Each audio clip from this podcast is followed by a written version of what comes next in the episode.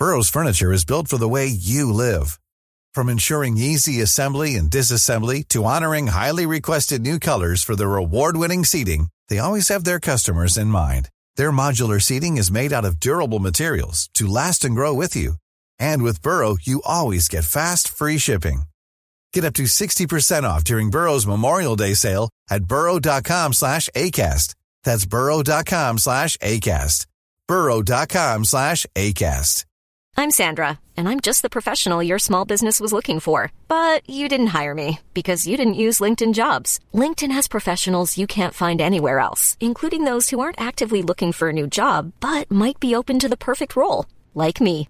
In a given month, over 70% of LinkedIn users don't visit other leading job sites. So if you're not looking on LinkedIn, you'll miss out on great candidates like Sandra. Start hiring professionals like a professional. Post your free job on linkedin.com/people slash people today.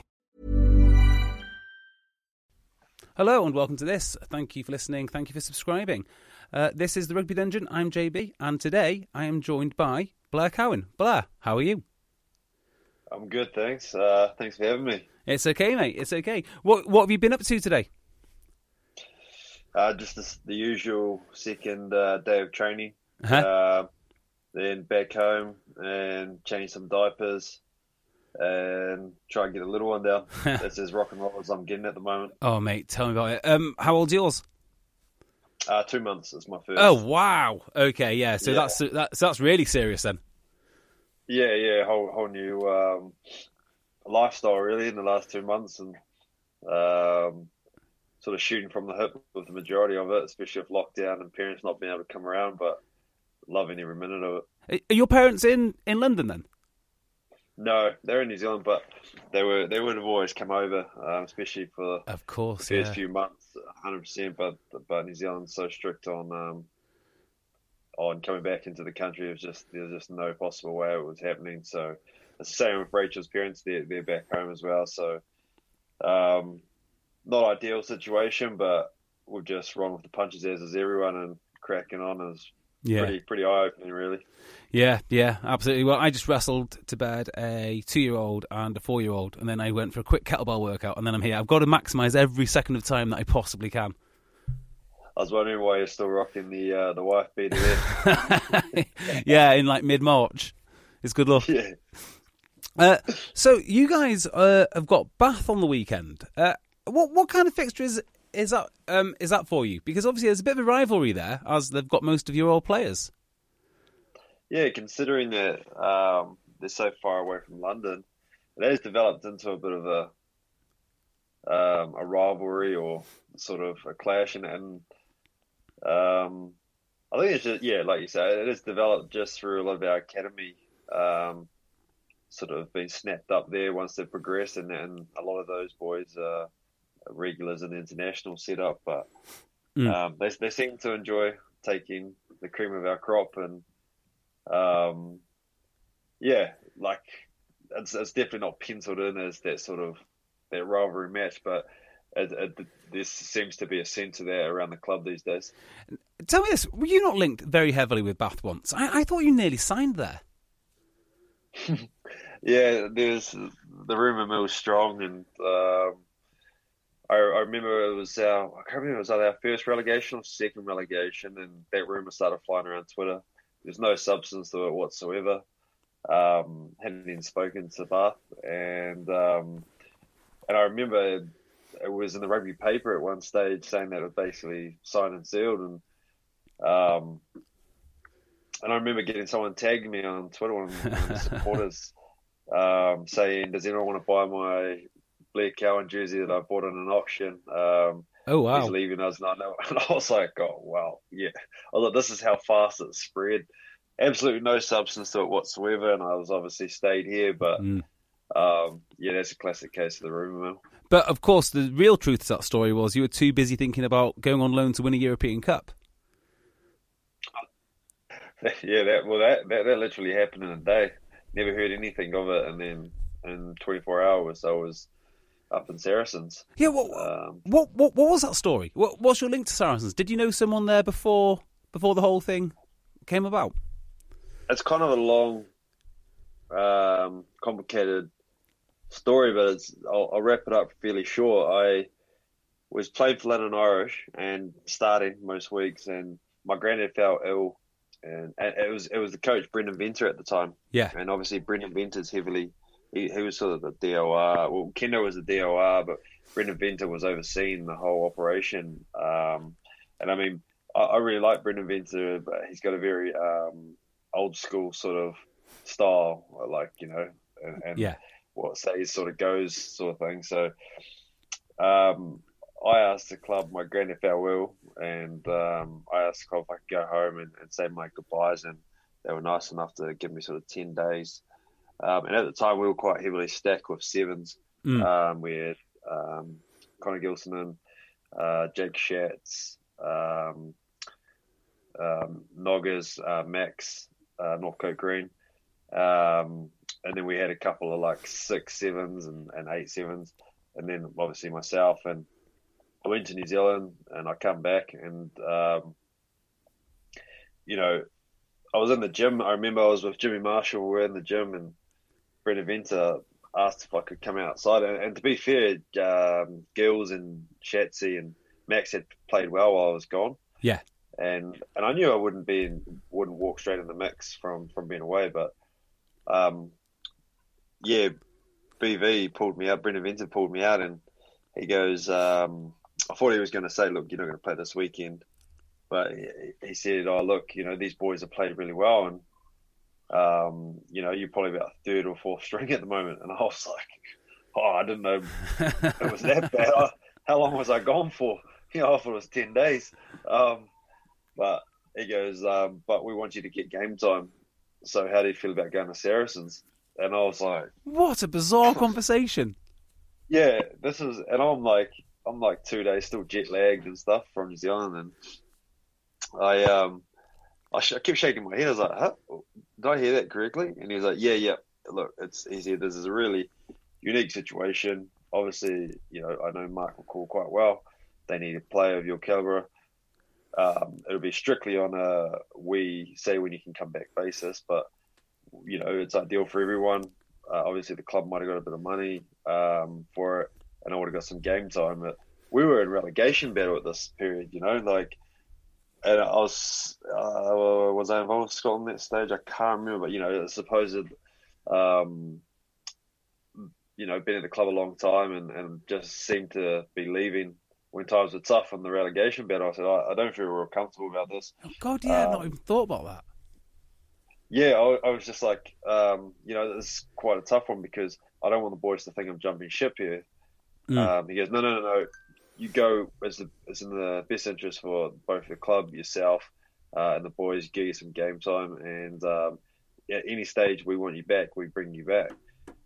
So you know, at that point, I'm just like, okay. Um, and to be fair, I, I did look at it as a, I'd been at the club for five or six years by this time, and I thought this is a great um, sort of just personal development and, and go and experience some a successful European winning club um, and, and, go experience that and maybe bring something back. But that was the sort of the short end of it. Um, and it was a pretty wild ride when I went up there as well. That's incredible. Now, you're obviously a London Irish guy. You've been there for a long time, so there's no doubting how much you must like the club to be there for that long. But what was the contrast like from going from a relegation battler to a European Cup likely, well, eventually a European Cup winner. Yeah, it was, it was interesting. It was awesome, and they were really welcoming, and I learned a lot. And they were all great blokes up there. I mean, I think if you were to go to any team, even if they're your rival team or whatever, I'm, I'm sure you go there and you realise they're actually a great bunch of guys. And mm. certainly in my experience of Saracens, and um, I didn't know what to expect really, but then I learned quite fast. What they've developed there took time, and it took um, patience and structure and, and obviously financial um, comfort of, with with um, their owners and mm. but it's definitely it's not happened overnight and you could see that from going there and that gave me sort of that inspired me a bit when I came come back to Irish. It's like okay, I've got an idea. It does take a period and and it's all about keeping the same group of boys, especially the academy, yes, and developing that culture and making sure that it's solid and that you've got the foundations. Because as you've seen, there's teams that do well one year, and if the foundations aren't there, I mean, this isn't. I, I have no idea about the Newcastle um, sort of environment, but one year they're in the Premiership semi-finals, and then they get relegated the following year. So it's really it's it's a slow process of developing a team and a like an environment that's going to have longevity to get to that success. And yeah. that's I seen that the club I'd seen what they had built in the way that I literally got there within one week. I could do. I knew their plays. I knew how they played. I, I knew what they were looking for. I knew where to be because everyone was so in tune that it was very easy for me to see. Ah, I see what was going on. So it was really interesting. It was really awesome. It was, it was really good to see the culture side, and uh, I really enjoyed Mark McCall. I really um, got on really well with um, Alex as well, um, mm. and and to see him go to um, Sale, I think he's going to do great things up there as well. Hopefully, but I think you're absolutely right when you say it takes time because uh, you know obviously the whole Eddie Jones thing is in the news at the moment, and it sounds like he might be under pressure. He might not be under pressure. No, no one really knows. But I guess one of the one of the people who'll be considered for that role, if it ever comes available in England, will be one of the Saracens lads, whether it be Mark McCall or Alex Sanderson or Borthwick or you know whoever it is. And I think you're right in what you say. It takes time, and because it takes time, I do wonder if there'll be the right individuals to do it. Because if it takes time at international level, it might be quite a tricky appointment. That because I just think the club game is so much different from the international game. I think I think international is it's a whole different ball game. Mm. I think there is going to be a period, um, but every co- coach, as Eddie did, as majority of coaches that come in um, normally when either an international side or a club is um, say struggling, a, co- a, coach has this thing we call the shelf life, you know, and yeah, they come in and have this impact, and, and it'll be either the fear of the new coach, it'll it'll be the shake up, you know. So when they arrive, everyone just all of a sudden starts performing a bit better, being training better because this coach is going to bring this uncertainty, and you and you yourself are uncertain of your future because whether he likes you or not. So you, you've got to perform. You've got to um, you've, you've got to sort of please him in, in, a certain way and get a feel for him without sort of messing up. And yeah. I think Eddie certainly had that. Everyone had that fear factor when he turned up, but whether that shelf life's coming to an end, which the results seems to show, you know, uh, sort of a Rob Baxter or a Mark McCall, yeah. if they if you could get a bit of a, a, a longer shelf life out, out of the international scene and maybe breed blood in some new fresh players that are, they're going to have longer futures in the national scene I mean, that, that's also exciting, and it'll be interesting to see what path or how they would go about that.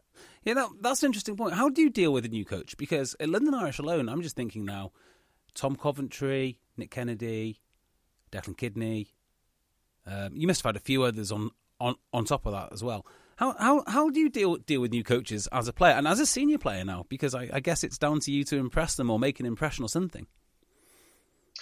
It's probably a bit different for me now. Um, as I'm in my twilight years, I'd say, um, I would, you know, I probably can speak to them more on a um, a level. You know, I probably have less to worry about as far as my future because, you know, I got two, three years left of, of the best, and um, and I, am confident in knowing the game and, and knowing myself.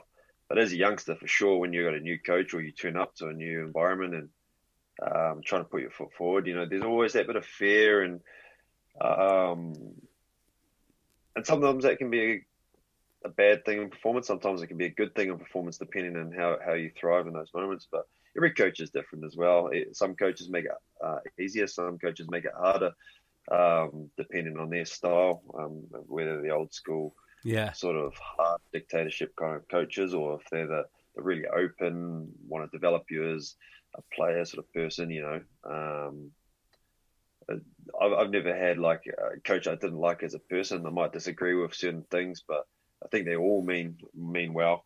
Um, and it's just, I suppose, it's just trying to find out what they want from you. Yeah. What do you want from me on the field, and I'll do my best to sort of supply that. Because at the end of the day, you've got to, you do sort of have to conform to, to what they want, as it's going to be the new team sort of way they're playing, or, and um, they can also have an effect on yourself individually because it might be so far from, you know, what you bring. Yeah. Now, um, just on you know how teams uh, interact with coaches and actually how teams interact with each other as, as well. Um, how, how old are you now, Blair? 30, 34. Okay. so, I mean, you'll be well aware that uh, you go from being sort of a senior player to ver- to quite old in rugby pre- pre- pretty quickly, and before you know it, you're like the like like the oldest in the changing room. But London Irish is a little bit different because you seem to have assembled a load of guys who are in their thirties and a little bit more. Uh, well, they've got a lot of rugby un- underneath their belts. How is that for you? Because you could have been in a change room which is just full of young kids, but actually you're in a change room full of old, um, old chargers and ultra and ultra professional guys. I mean, the, the game's progressed certainly. Um, you know, these guys who are sort of in the older ages, uh, you still have to. Back in the day, you, you could probably just turn up to Saturday. You know, you could probably eat what you wanted, but the old guys knew their role, knew how to sort of get through in 80 minutes and crack on, and then they just manage themselves during the week, and you sort of roll the roo- you know, you, you roll the roost when it comes to that. Yeah, But these days, you know, these guys are looking after their bodies fairly well. There's a few battered guys, and they they, they carry a few knocks and bruises, but they're, they're so you're in such a professional area. Like oh, I can honestly say, I've this is the best I've ever felt in probably the last five years, um, and that's just from knowing my body, and and it certainly doesn't. I think I think that balance as well with old boys and young boys, and then having those guys in the middle is key. Um, and and I suppose in the last two seasons for myself personally, I know my role is okay. I'm probably going to finish my rugby at London Irish. Mhm. Um, my goal now is to I got my personal goals. Still want to perform. Still want to play the best I can. But long term, I want to leave this club as best I can and develop Yeah. these um, academy boys who are sort of breaking through and and making them feel at home and sort of a blank canvas for their future at the club and and you know go on to bigger better things with the club as well.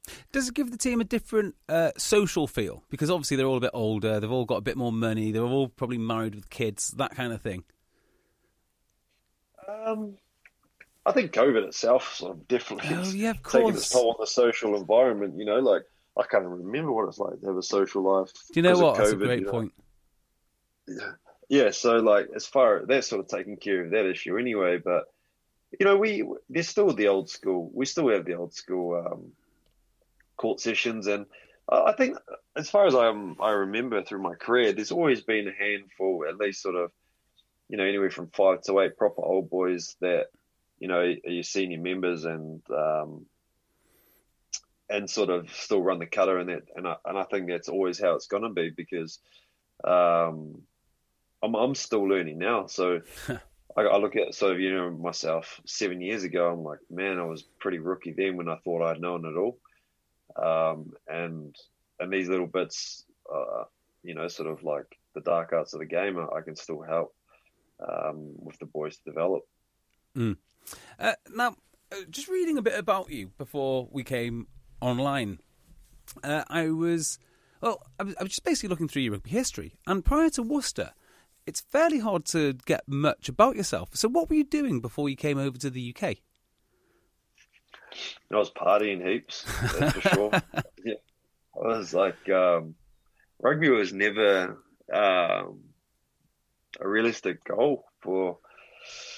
Look, I always played rep rugby growing up, but in New Zealand, that's what you do, you know. Like Yeah. if, if you got sort of you, you make your reps, and I played Wellington age grades, and and then after school, first fifteen, I, I left school early, and um, I went to Australia, and I just had a great time, and I just Oh, right. um, yeah, I, I went to the Gold Coast, with my best mate, and we just I just laboured for a year, and we partied, and uh, I got to surf, you know, most days, and just loved it. It was just it was your first taste of freedom, right? You, Yeah. You're sort of 17, 18, and you, you finally leave the nest, and um, was just had a, an, an amazing time there, and I think it was just the partying and stuff was running away a bit far um, away from me, and um, my mum at the time said, "Look, you need to come back and um, get a, a trade, or you know, go to uni or do something."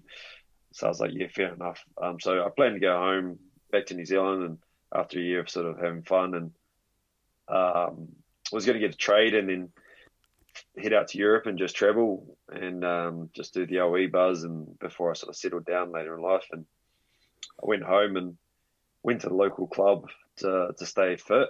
And just just a bit of preseason training. Didn't plan to play, and we sort of. I mean, this is all amateur stuff, and the but the prem the prem amateur is quite quite decent level. You know, you Yeah. can get All Blacks playing at any given week, um, and they they said, "Oh, do you want to play for the Prem?" So I said, "Yeah, why not?" My dad had grew up at this club and played for the Prems, and I thought that'd be pretty cool if I could say, you know, be in the same hallway with the photos is my dad, and um, sort of just loved my rugby that year. Just had a great year. It's just a, a naive sort of probably had a chip on my shoulder kid, you know, and was just going running around like a, a madman trying to bang anything or, um, you know, carry as hard as I can straight and just. I think the coaches enjoyed that. And so yeah. we, we we had a historical year with that club, and um, you know that year we had uh, Cory Jane, um, Alby Mathewson. What? Uh, yeah, we had a great club year, and we had these sort of we oh, a guy called he used to be at um, he was at Leicester for a little while, um, and he was at Nottingham. Um, our hooker, Oh, Duffy. who, Duffy, yeah, Yeah, he was. yeah. He was So- immense. Yeah. Uh, So is it, I want to say it's not Joe Duffy, is it? Is it Joe Duffy? Yes, yes, Joe Duffy. Yeah. Yep. Yep. And I mean, he's as hearty moldy as you can find, and but he's a great boy. Um, after he's had a chopped a few as well, he gets pretty wild. But nice. no, he, yeah, he, he was a legend, and he sort of looked after me as well. I was like the young buck, and um, we had a talented year that uh, team that year, and there was a lot of guys who who were just trying to prove something as well. And we won the Swindale Shield and ended up getting anyway. Short story. Um, short in the story, I ended up getting picked up for the Hurricanes Academy. But again, I didn't really see that as a serious thing. Didn't think I was going to progress Mhm. anywhere. I was, you know, I was still enjoying time. My, all my mates were like surfers and skaters, and they're at uni and just having a great time. So probably overindulged in that, and um, I just enjoyed playing rugby. I was like, I'll just play rugby, and then I'll, I'll finish my trade and I'll go to work, you know. Um, but then I had a guy called Chris Sterling. Um, knew I had a British passport. Was doing some consultancy work with the Cornish Pirates. Ah. And um, yeah, yeah, sent me a whole bunch of Google images of the surf in Cornwall and said like, look, you can come here, play rugby and surf. How's that sound to you? I was like, done. So I was just like, yeah, next flight out. brilliant, absolutely brilliant. So just okay. So I've got more. I've got a, a lot of questions now. So just a, a, a few quick quick fire ones then. Um, what position was your dad? The second row, um, he said he'd covered the back row, but I highly doubt that. He's too slow to be in the back row. Excellent. Uh, and what trade were you going to pick up? I got to trade in roofing. Um, Okay. I was going to do building, but um, at the time, my best mate was on the tools and he was doing roofing. He said, "Come work with me." I was like, "Sweet, okay." And so I Great. roofing. You sound like a man that just says yes to suggestions. Like, do you want to come to, to the Gold Coast? Yeah, okay. Do you want to do roofing? Yeah, fine. I'll do that. Hurricanes Academy? Yeah, go on then. so, uh, It kind of was I was at that age. To be fair, it was just like uh, just floating about. so at what stage in, um, in what stage in New Zealand rugby do you start pick, picking up some money? I mean, it, could you live in? Could you live on any money in the Hurricanes Academy, or was it a case that hey, I'm going to go away to um, Cornwall, yeah, uh, Cornwall, and I'll I'll do uh, I'll do some roofing, and then hopefully I'll get a bit of money on the side playing rugby. Yeah, I remember. I don't know what it's like now. I don't. I've got no idea with the how they do payments these days, or. But I just know that at one stage, and I didn't get this, there was some boys in the academy, and you had to be on the real fringe of the Wellington sort of Lions. It was like they called it the fifth, the Wellington fifteen or, or whatever. They were getting like five thousand NZ a year uh, at that time, and I think they get, you get topped up with bonuses if you play. I think the bonuses might be decent if you play. Um, I know Super, they have minimum wage in Super, which I think is fantastic. Yeah. Fair. Yeah. Um, as, as you know, like I've I've definitely been part of contracts where I'm starting over boys on, you know, hundred thousand more than me, and they can't get in the team, and you know that's brutal. Um, but in New Zealand, at least they've got a minimum wage, which which I think's um, good. Um, but I, I would, you know, I see some of the academy kids what they're on over here, and I'm like, it certainly was far off that when I was getting into that. Uh, Yeah. you know, I might have looked at it differently if if I seen that kind of money at that early stages. Well, it's an interesting one, isn't it? Because the academy kids coming through now, they're not on big money by any means. I mean, they're really not. But if you give a 18 year old 20 grand a year, they may as well be a millionaire. Yeah, I think I'm like my first contract wasn't far off that, you know, and I was wrapped with that. Yeah. I was like, and I was playing week in week out, you know. Um, they're definitely, you know, getting a pound of flesh out of me. Yeah. Yeah. Well, I think the, the academy boys now are going to be getting even more money than before. Because it's, it, well, at least it's my theory, that as the salary cap comes down, all the internationals will have to be paid more because they, they need to stay in this country and also the RFU are going to top, top up their, their wages. So all of those middle ranking players or internationals from other countries or um, you know good like good cl- good solid club players they're going to get squeezed and I think the money is going to go to the academies to fill out the teams because the rest of the money is going to go to the internationals is how I feel it'll probably go. Everyone there, that, that's certainly getting a feel for that. We we definitely took a hit on some great players who who were far above the academy, but probably not classed as that sort of, you know, premiership starting or potential international. And um, you know, rightly or wrongly, they got that tag, and I, I think, and some of them have proved people wrong. Yeah. Um, like Scott Steele's gone on; he's now started last week and had a blinder against Italy and and you know he, he unfortunately got let go from our club, and he was loved at our club.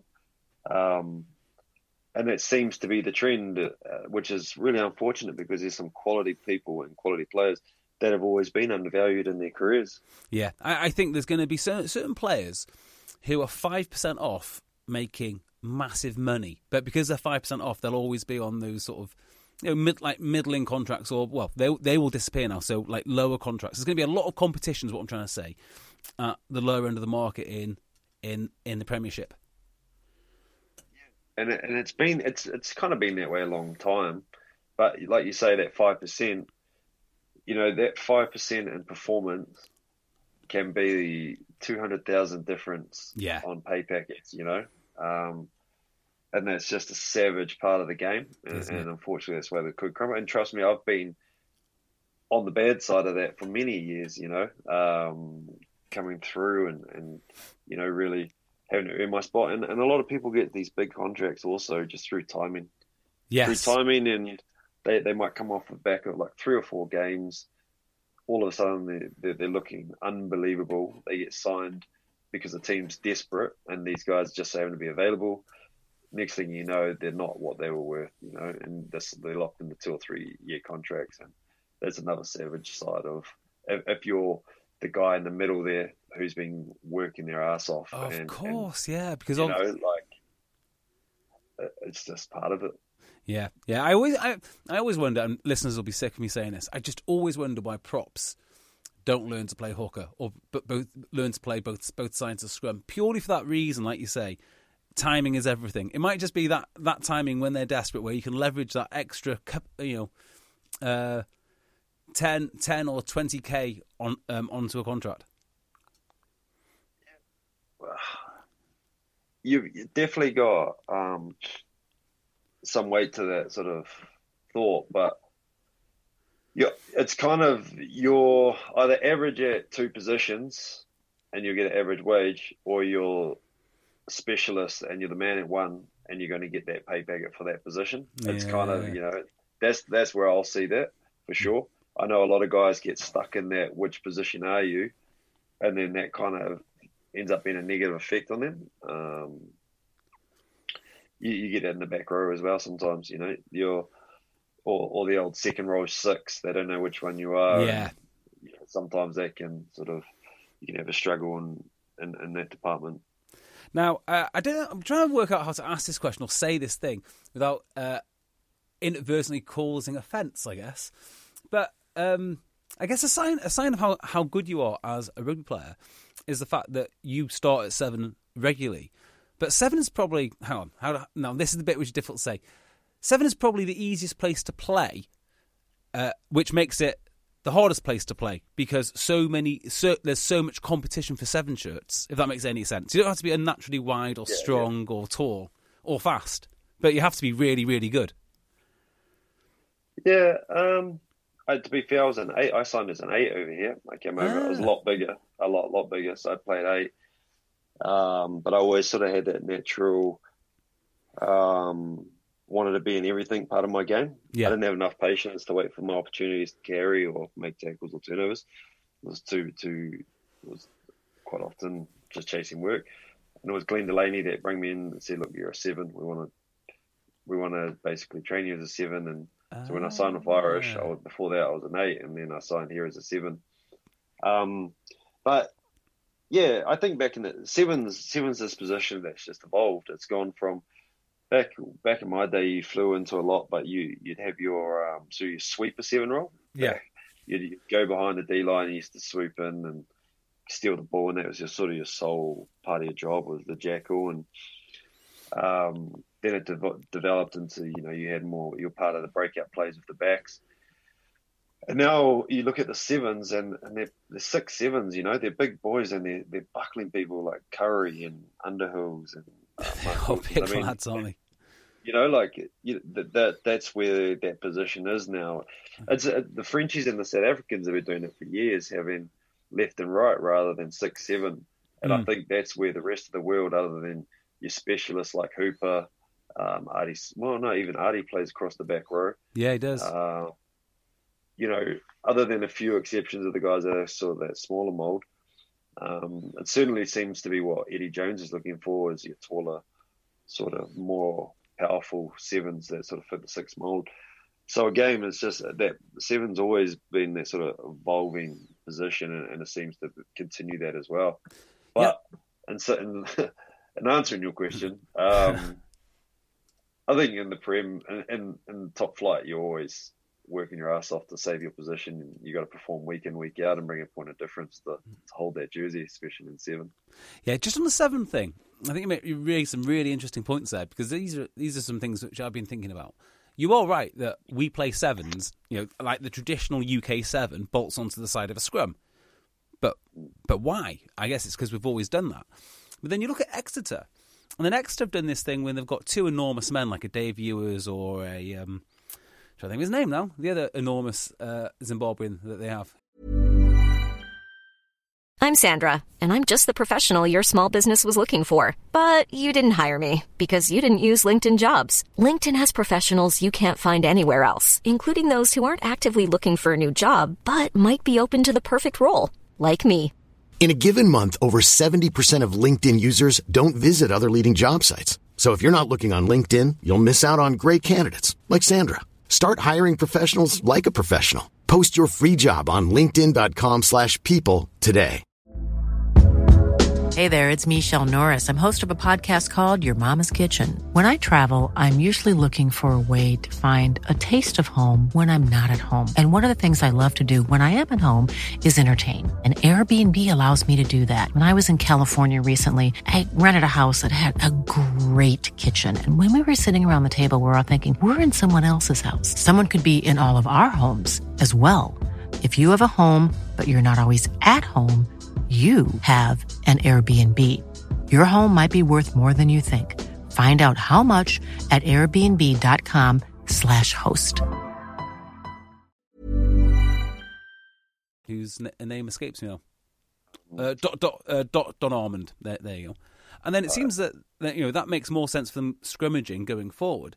So they stick a traditional seven in at eight, and I quite like that. I quite like that approach of setting up your scrum and how to utilize seven skills, but in a different way. Yeah, um, I think that's been it's horses for courses as well. What mm. style your team plays and what you want from your players, um, where you attack the game the most, and, and that that's that's going to be where you bring in your. If if you're just going to be big ball carriers and you want to win the physical battle and you're not going to shift the ball that much, um, or you're not too worried about jackalers at the breakdown, then you can have those big bulky players that are just going to, you know, bring that extra physicality. Um, yeah. But then they run sort of Sam, uh, sorry, Joe, Sam Simmonds. eight, and I, I really see him in, in the sort of Ardie Savea kind of mold. Yeah, he can just still do everything, and the only thing he lacks in is, is probably, although he did jump in the line out a lot against us, but that's probably where he's probably regard as weakness would be the line out option Mm. from an eight's perspective. Um, but I look at the game a lot differently since I've now since I've sort of dived into the more the S and C side of things, and, and just see what proper athletes are and what real power is, because sometimes um, size can be smoke and mirrors, you know. Yeah. and I think Sam Sam Simmonds certainly, you know, brings that to light. Oh, the he power of the a- boys! I mean, like his, Oh. his acceleration. I, I was lucky enough to watch him in the AJ Bell the other week, and he just goes around the blind side of a mall, uh, which is set up from a line out. He's lightning, absolutely lightning.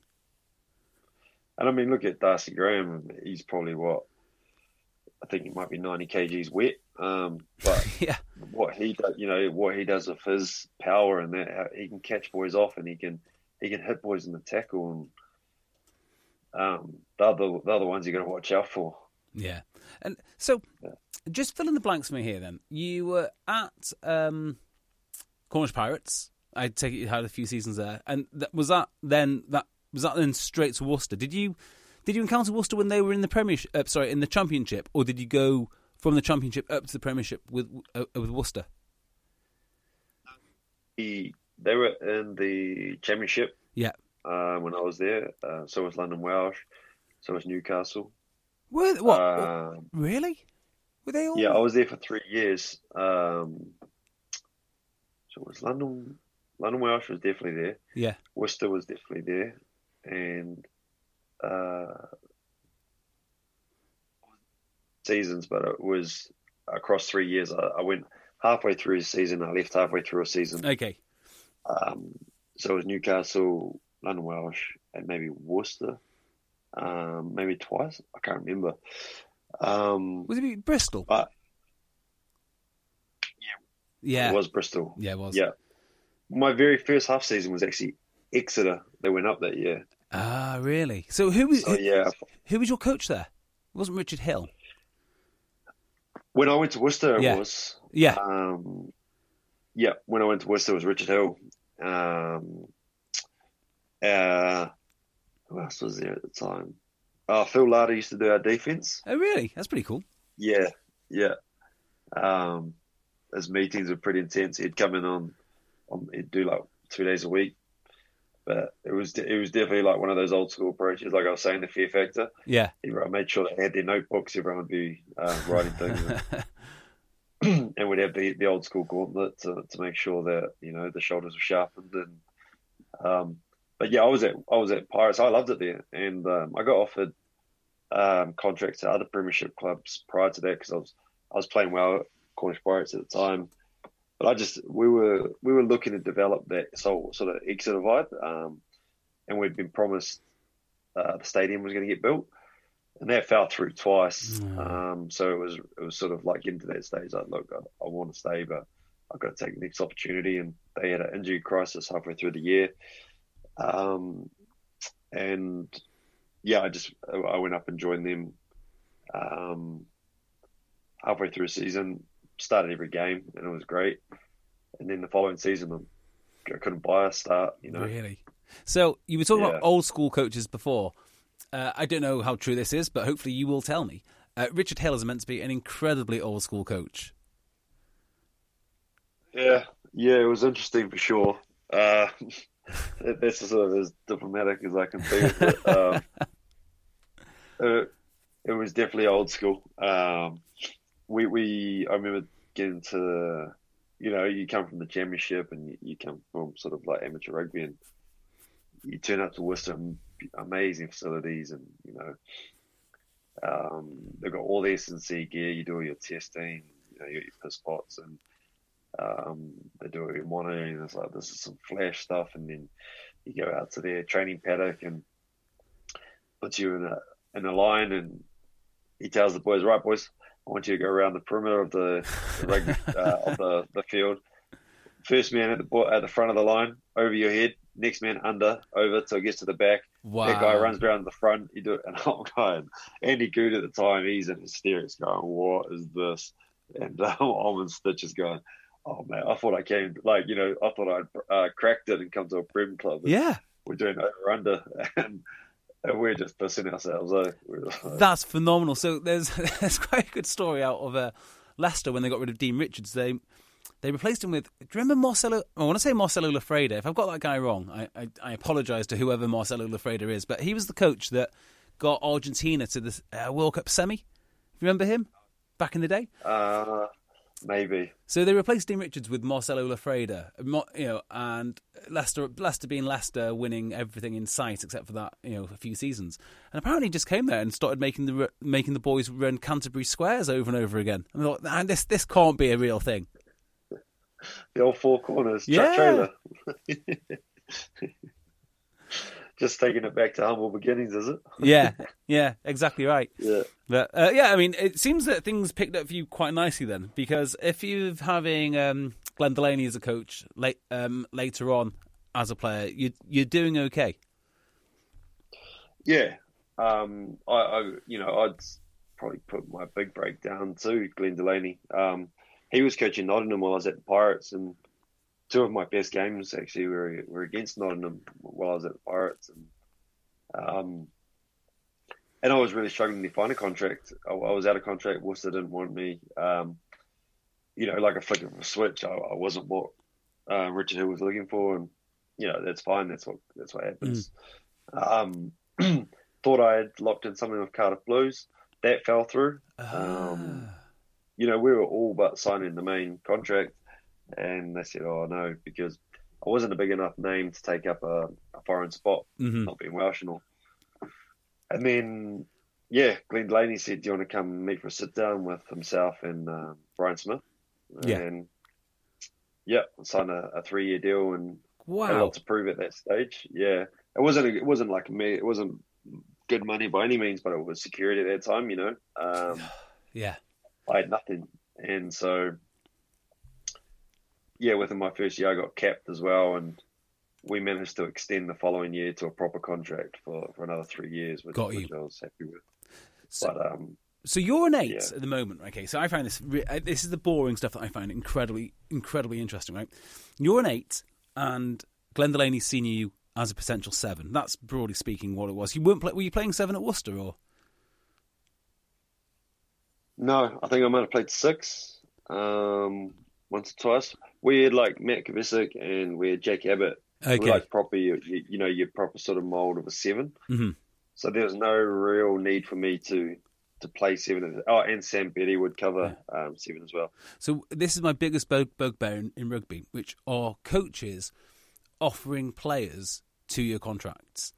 Because, like, take your example, okay?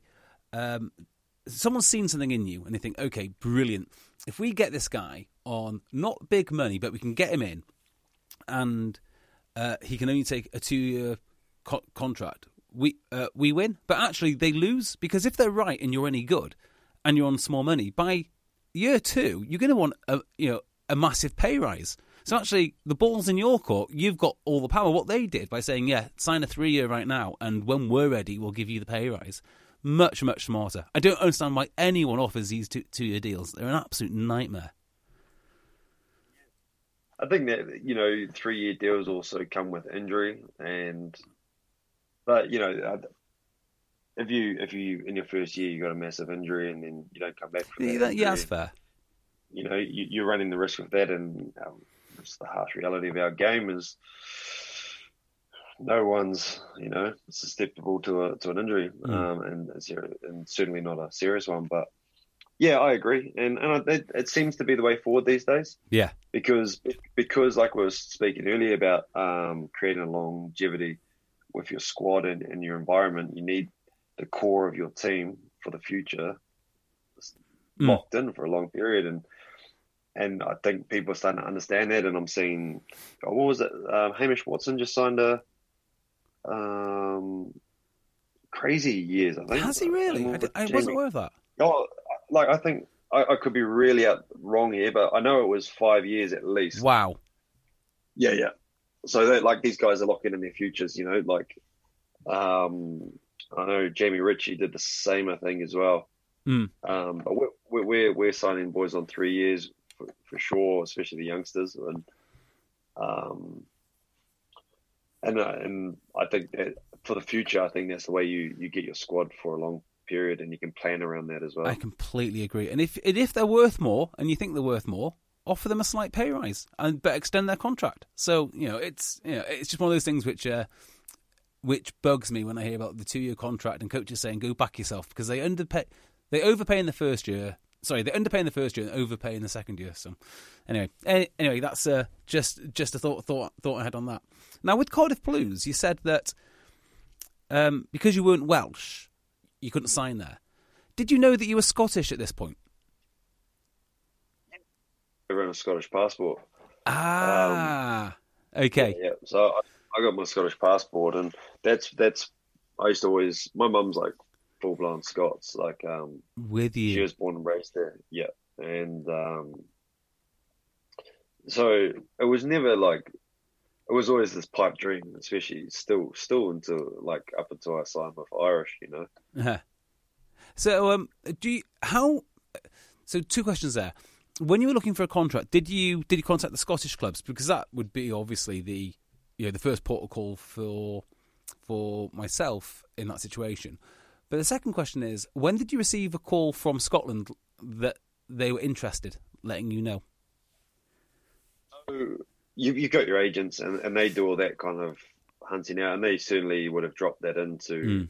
the club saying like, but like I, I, really was a no name at this period. You know, I probably just looked like some sort of random battler picking up what he could, you know, on on small cash and and being like third string of the Prem club. You know, um, but uh, again, it was Glenn Delaney um, and Brian Smith who they obviously seen something in me and, and had faith and, and, and true potential and thought I could go in Scotland. But we we had a guy come through London Irish at the time. Um, his name was Kieran Low, and he was a talented athlete, and he was a talented rugby player, and he was still really young. And um, he was Scottish qualified, and you know he was more what Scotland were interested in was a young prop. He was a big boy, and he yeah. was fast, and he was powerful, and um, they say uh, they say, look, you know, this kid, if you snap him up now, you know, you might you might get him before England. So um, it was at the time uh, Scott Johnson come down and um, have a sit down with because Scott Johnson knew Brian Smith, and obviously yeah. Scott Johnson was running the colour up in Scotland, and um, Smithy told him about him, so he's he's come down from Scotland. Um, him and John, him and um, at the time. And Brian Smith goes, "Oh, we've actually got another guy here. He's Scottish qualified. He, he might want to, you know, we think he's got the goods." And I just I injured myself that preseason, and um, I was, you know, the A League. There was I was like having my first game run out and um, getting back to match fitness was in A League, and it was the night they came down on the Monday, and I was playing Monday night. So they watched me out there, and I was so like I was so determined to prove myself in that game Incredible. For, London Irish. I had no idea that the Scotland coaches were watching. Um, and I just went berserk that game. Loved it. It was pretty good because, you know, I was, I think I put up a midfield bomb. I think I was doing all sorts of random stuff, but just trying to, on top of that, I was just flying around trying to hit anything. But um, they sort of enjoyed my energy and they said, "Oh, look, you know, we, we, can't promise you anything, but we'll keep an eye out on you." And that, that, they sort of got the ball rolling. That's amazing. And there's a sort of moral to that story, which is you never know who is watching you never know. And I'll always say this: rugby is a small community. Um, mm. So one, like you know, at any time you can someone can be watching you or take interest that you have no idea about. And two, don't burn bridges. Yes. One of my biggest lessons was like, just don't burn bridges. Do you know what? I should learn that lesson. I think that I'd be very valuable if I actually took heed of those words. I, I just look at some of my the things that happened over my career. Had I approached him differently, I might not have got the opportunities like three, four years down the line. Yeah. Because I made I made good relationship with Glenn Delaney early doors in the championship, and we always spoke and we got on well. And you know, in the end, that was that was the way I got into achieving the things that I did. Yeah. Well, I mean, um, I absolutely love Glenn because he wrote the lineouts for my local club. So uh, you know, I, you, you you'll never hear a bad word about uh, um, about Glenn Delaney here. That that is for sure. he's a legend, and, and everywhere he goes, he, he, definitely you get the same feedback from anyone that's been involved with Glenn. You know, they love him to bits, and he's so good at man management. Mm. Uh, what, what, do you put your your longevity down to as as a player, Blair? I think you know, touch wood. I've been really lucky with my body. It's, don't don't get me wrong. It's it's had its um, tough times and, and fair share of injuries, mm. but managed to avoid you know continuous long long term injuries. But uh, I, I can't explain it. It's I, I'm still hungry and still so excited whenever I touch the rugby field, whether it's whether it's training or, or playing. Um, I have my tired moments at training. Body definitely feels a bit more fatigued, but majority of the time, I'm excited to be out there, and I'm, I'm i still have that um, hunger and excitement you did as a yeah. kid when you when you take the field. Um, I'm a bit smarter with it, and I'm I can control it better, and um, but I think it, that's been my main drive. I mm. just still love what I do, and I still genuinely want to go play rugby and have that love to play. Um, I think a lot of people when that fades out, they just that's when they call it, and I certainly feel that way with me. If that sort of fades out, and I don't have those feelings, and I'm not emotionally attached, you know, I, I, won't perform. Do you think that's got anything to do with the fact that you weren't an academy guy, you weren't wearing the, you know, England or sorry, in your case, New Zealand under twenty shirt? It wasn't because I do feel now that the young lads coming through the club system, although they're very lucky to have all the support and infrastructure which is put around them it is overbearing, and I think they can get jaded by rugby. And you think about you know where you've come from, and also your relegations too. When you find yourself back in the Premiership, surrounded by people like Sean O'Brien and whoever else it may be, I guess that would still be quite exciting. It's, it's certainly to while I'm while I'm still here because I do appreciate what I've got. Um, potentially a hell of a lot more than the boys that were gifted at a young age and stuff. I've, I've had to earn, uh, uh, and like, uh, this isn't a sob story because I, I probably created the hard work that I had to do to get here, um, probably by being a bit sloppy when I was younger. But mm.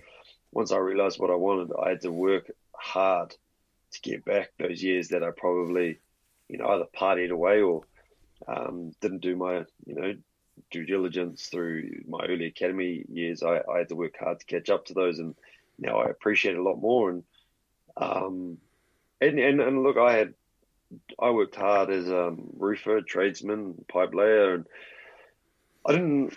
I look at what I'm doing now. I'm, i love this like a thousand times more than I look loved any other job yeah. I ever had. And you know, the longer I can hold on to it, the better. So that that probably certainly plays into it as well. Yeah, yeah and I think this sort of does play into the way that you well your style as a your style as a player too because I notice that you do all the back row stuff but on occasions and I've wanted to ask you this for quite a long time do you feel that sometimes you take on too much responsibility on on on, on the rugby field? And I'll give you an example. I was watching you the other week and you were I think you you guys won. But what struck me is how often you had an intervention in the game uh, from just being uh, back row stuff to you know being the nine to whatever it may be? Definitely, there's, there's definitely like um, over my years, uh, coaches have been like, you know, you just got to breathe out there sometimes. Like, you know, you got to take a few actions off and, and be more effective, and you know, and the ones you are involved in. But it's just just who I am. It's just how I play. It's just how I see the game. Mm. Um, you know, I can't. If I don't play like that, it's just not me. And I wish I sometimes I wish I didn't. Maybe wasn't so energetic or, or so, you know, so absorbed in the game.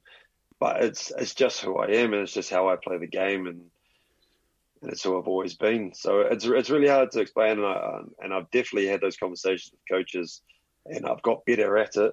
But on the other hand, I think that's just always who I will be. Yeah, it's an interesting conundrum because I mean, quite a lot of coaches are very formulaic, and the reason they're formulaic is because they need to add value to the team. And how do you prove you're adding value to the team? Well, look, here's a coaching system which I came up with, and player X does you know roles A, uh, A, B, and C. and then you get a, get a player who's very who's incredibly enthusiastic, and actually when you go over your workload, it often creates creates problems. Well, not problems, but it's just not what they had in mind. Yeah, I'd, I'd also say like a lot of it looks like I'm doing, but I do see the game, Mm. and if like it's not me just going there for the sake of going there because Yeah. I can be. I will see, and, and sometimes I can see I, I'll see ahead of the game, and and like you say, it can have a knock on effect if someone sees me filling a role that they probably should have done. That might then throw things out of whack in, in your structure or whatever, and understand that. And sometimes I got to be better at that. Yeah. Um, but I think that's where I've probably been lucky. I, I, I feel I do have a natural instinct for the game, and I can see things, and that's how I get to certain spots as well. Well, I wouldn't. Yeah, it's not. It's not one of those things. Which, you know, it's not like. I just think it must be uh, tricky for coaches because, like, if you look at Justin Tipuric, I'm not entirely sure how you build a system to put him inside of it because you don't know how he's going to see the game. If that makes sense. Oh, yeah, he's just a clever footballer as well. Yeah. You know, he, he, you just as a coach, you, you give the you always give them a blueprint, you, your team a blueprint. But at the end of the day, you've got to play what's in front of you. And a lot of the times, you'll have if you find yourself out of that blueprint or that um, or your game plan. There's always ways that you can like, okay, I'm, I've gone a bit far here. I'm not on my channel. I'm not in my pod you work you're, clever enough to work yourself back into that because that's just rugby and and comes with experience and certainly with um, Tipuric, he knows where his moments are. I, I think there's probably a lot more um, sort of calculated moves by him and, and probably the coaches than it probably looks. But he's just, and that's because he's just a great footballer and, and can break through tackles and, and be in good spots. Excellent. Well, um, before we wrap it up, then, just give me your thoughts on this London Irish team, which you find yourself in now. I mean, I can't work you guys out. Sometimes you're knocking on the door for top four, other times not quite so much. Whereabouts are you, and what what do you think needs to occur for you to make top four? Do, do you think you can make top four this, this year?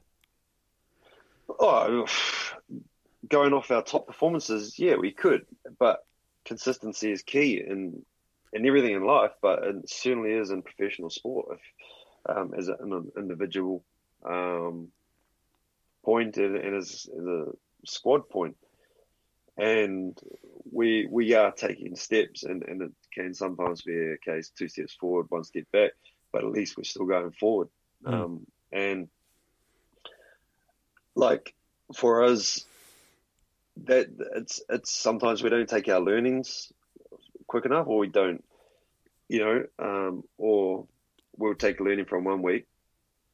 Um, we go next week, we, we fix we fix that learning, but the learning that we took from two weeks ago, we've forgotten, and Yeah. then that has a knock on effect for that performance. Um, so there's a lot of maturity that still has to be developed in our um, in our game, and but everyone's so hungry solve this and to get to a point where we, we are consistent in our performances. Um, it's just going to take a little bit more time. Um, and, and we've got the, the, the player pool now, and, and we've, we, we, unfortunately, we've got a few injuries as well in, in key spots that has an effect on our performances as well. So once we're fully fit and, and our squad's fully match fit, I think you'll see more consistency on the back of that, and we'll also mature a lot quicker when when that experience is around the younger boys as well. Yeah, it's so interesting to say that because you know, particularly with London Irish squad squad profile having so many experienced guys, even though they're individually experienced, it's getting that cohesion as a team, I guess, which is the real difficult part. Um, and and like um, you know, Shawnee's had had a, a run where he's been in and out, and um, Ed's Coleman, he he's been he's now out um, with some injuries, and um, you know, is one thing these guys being able to talk to players, but it's it's a different killer fish when they're actually on the field there with them and creating those relationships and, and actually showing them, um, showing boys, you know, that they're very good at speaking at meetings and whatnot, but it's so much more powerful when they're out there and they're doing it with them. Um, so when we have that, you know, again, it'll be a great step in the right direction. we it's it's really hard for us to, to talk about top four. You know, um, we haven't earned that right to talk about that. We're, we're performance based at the moment, talking one game at a time. I think there's maybe two teams that can set those goals, um, which is Exeter, who deserve to set those goals Mm. after years of being there, and I think Bristol have developed for sure um, the right to to talk about top four. Um, I think Quins is, is heading that way, um, Mm. but such a you know Yeah, I'm not sure I agree with that. I think one team is. I think Exeter have the right to say, yeah, we're top four. Everyone else, as far as I'm concerned, need to need to prove it. I can't remember the last time Quins. I mean, Quins look great. I'm I'm really excited by by Quins. Yeah. I think Sale are very powerful. Well, you found out that Sale are very powerful last weekend, I guess, or was it weekend weekend before last? I'm kind of meaning that more on Yeah. their points. There, like But like they're if you not. talk if, if you talk at the start of the season, sending your goals out. Ah, Exeter, yeah. they're the only people that you know. They're the only. If right now, if you're to talk realistically, you know, Bristol can talk about being in top four because yeah, they got fair. the points, you know, and it'd take a lot for them not to be in the top four um, from now to the end of the season. I've seen crazier things happen, but I very much doubt that they're not going to be there. And Quins are now starting to be pretty solid in the top four, so maybe they could start having those conversations as well on current current points and current form. But for sure, you go to the start of the season. There's, there's one team that can set that goal, and they've earned that, and that's Exeter. Yeah, well, I, I tell you what, it's Quins Bristol this, this weekend, so I'll be fascinated to see see to see how that goes because Quins have. Well, I think they've benefited, haven't they? this Uh, Friday? it's Saturday. Quinn Quins Bristol. Yeah, so we, That will be a good watch. I'll record that one. Yeah because they um because obviously Quins have had a very settled team, haven't they? They've not lost anyone really to internationals, and Bristol can seem to put any fifteen guys in, in in those jerseys, and they look great. So I don't know what's going to happen, but very very much looking forward to that one because I'm a bit of a nose. So I, I think Quins is definitely, like I say, about that whole restructuring of the um, the coaching situation and bringing that, you know, having that shelf life of everyone Yeah. reacts well to it.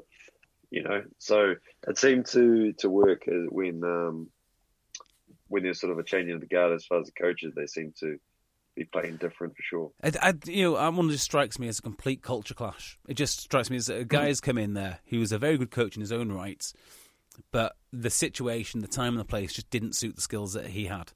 And you know, it's not, you know, it's not really a indictment on him. He'll he'll move on and be successful elsewhere. But you know, Quins are better for him not being there, which is a weird thing. Weird thing to say. Sub, uh, addition by subtraction. Yeah, for sure. Because look, I haven't um, worked with him, but Mm. I've met him and come across him. He seems like a top guy, and whenever I spoke rugby with him, he he certainly seems to know what he's on about. But like you say, yeah, culture clash. Like, and it can be as simple as that. Um, you can have a coach with all the skills in the world, but it just wouldn't work with the with certain people, and you put them in a complete different environment. That's you know more catered to them, and they'll take them to the top four, potentially win premierships. You know.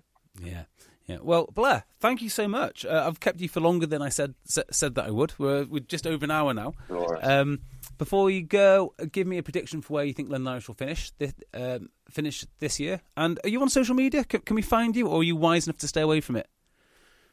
Um, I'm not the, the most interactive on it, but I have um, I have my sort of photography page on um, Instagram. It's uh, BC underscore edits underscore UK, Oh, awesome! or you can yeah, or you can find me on um, Twitter.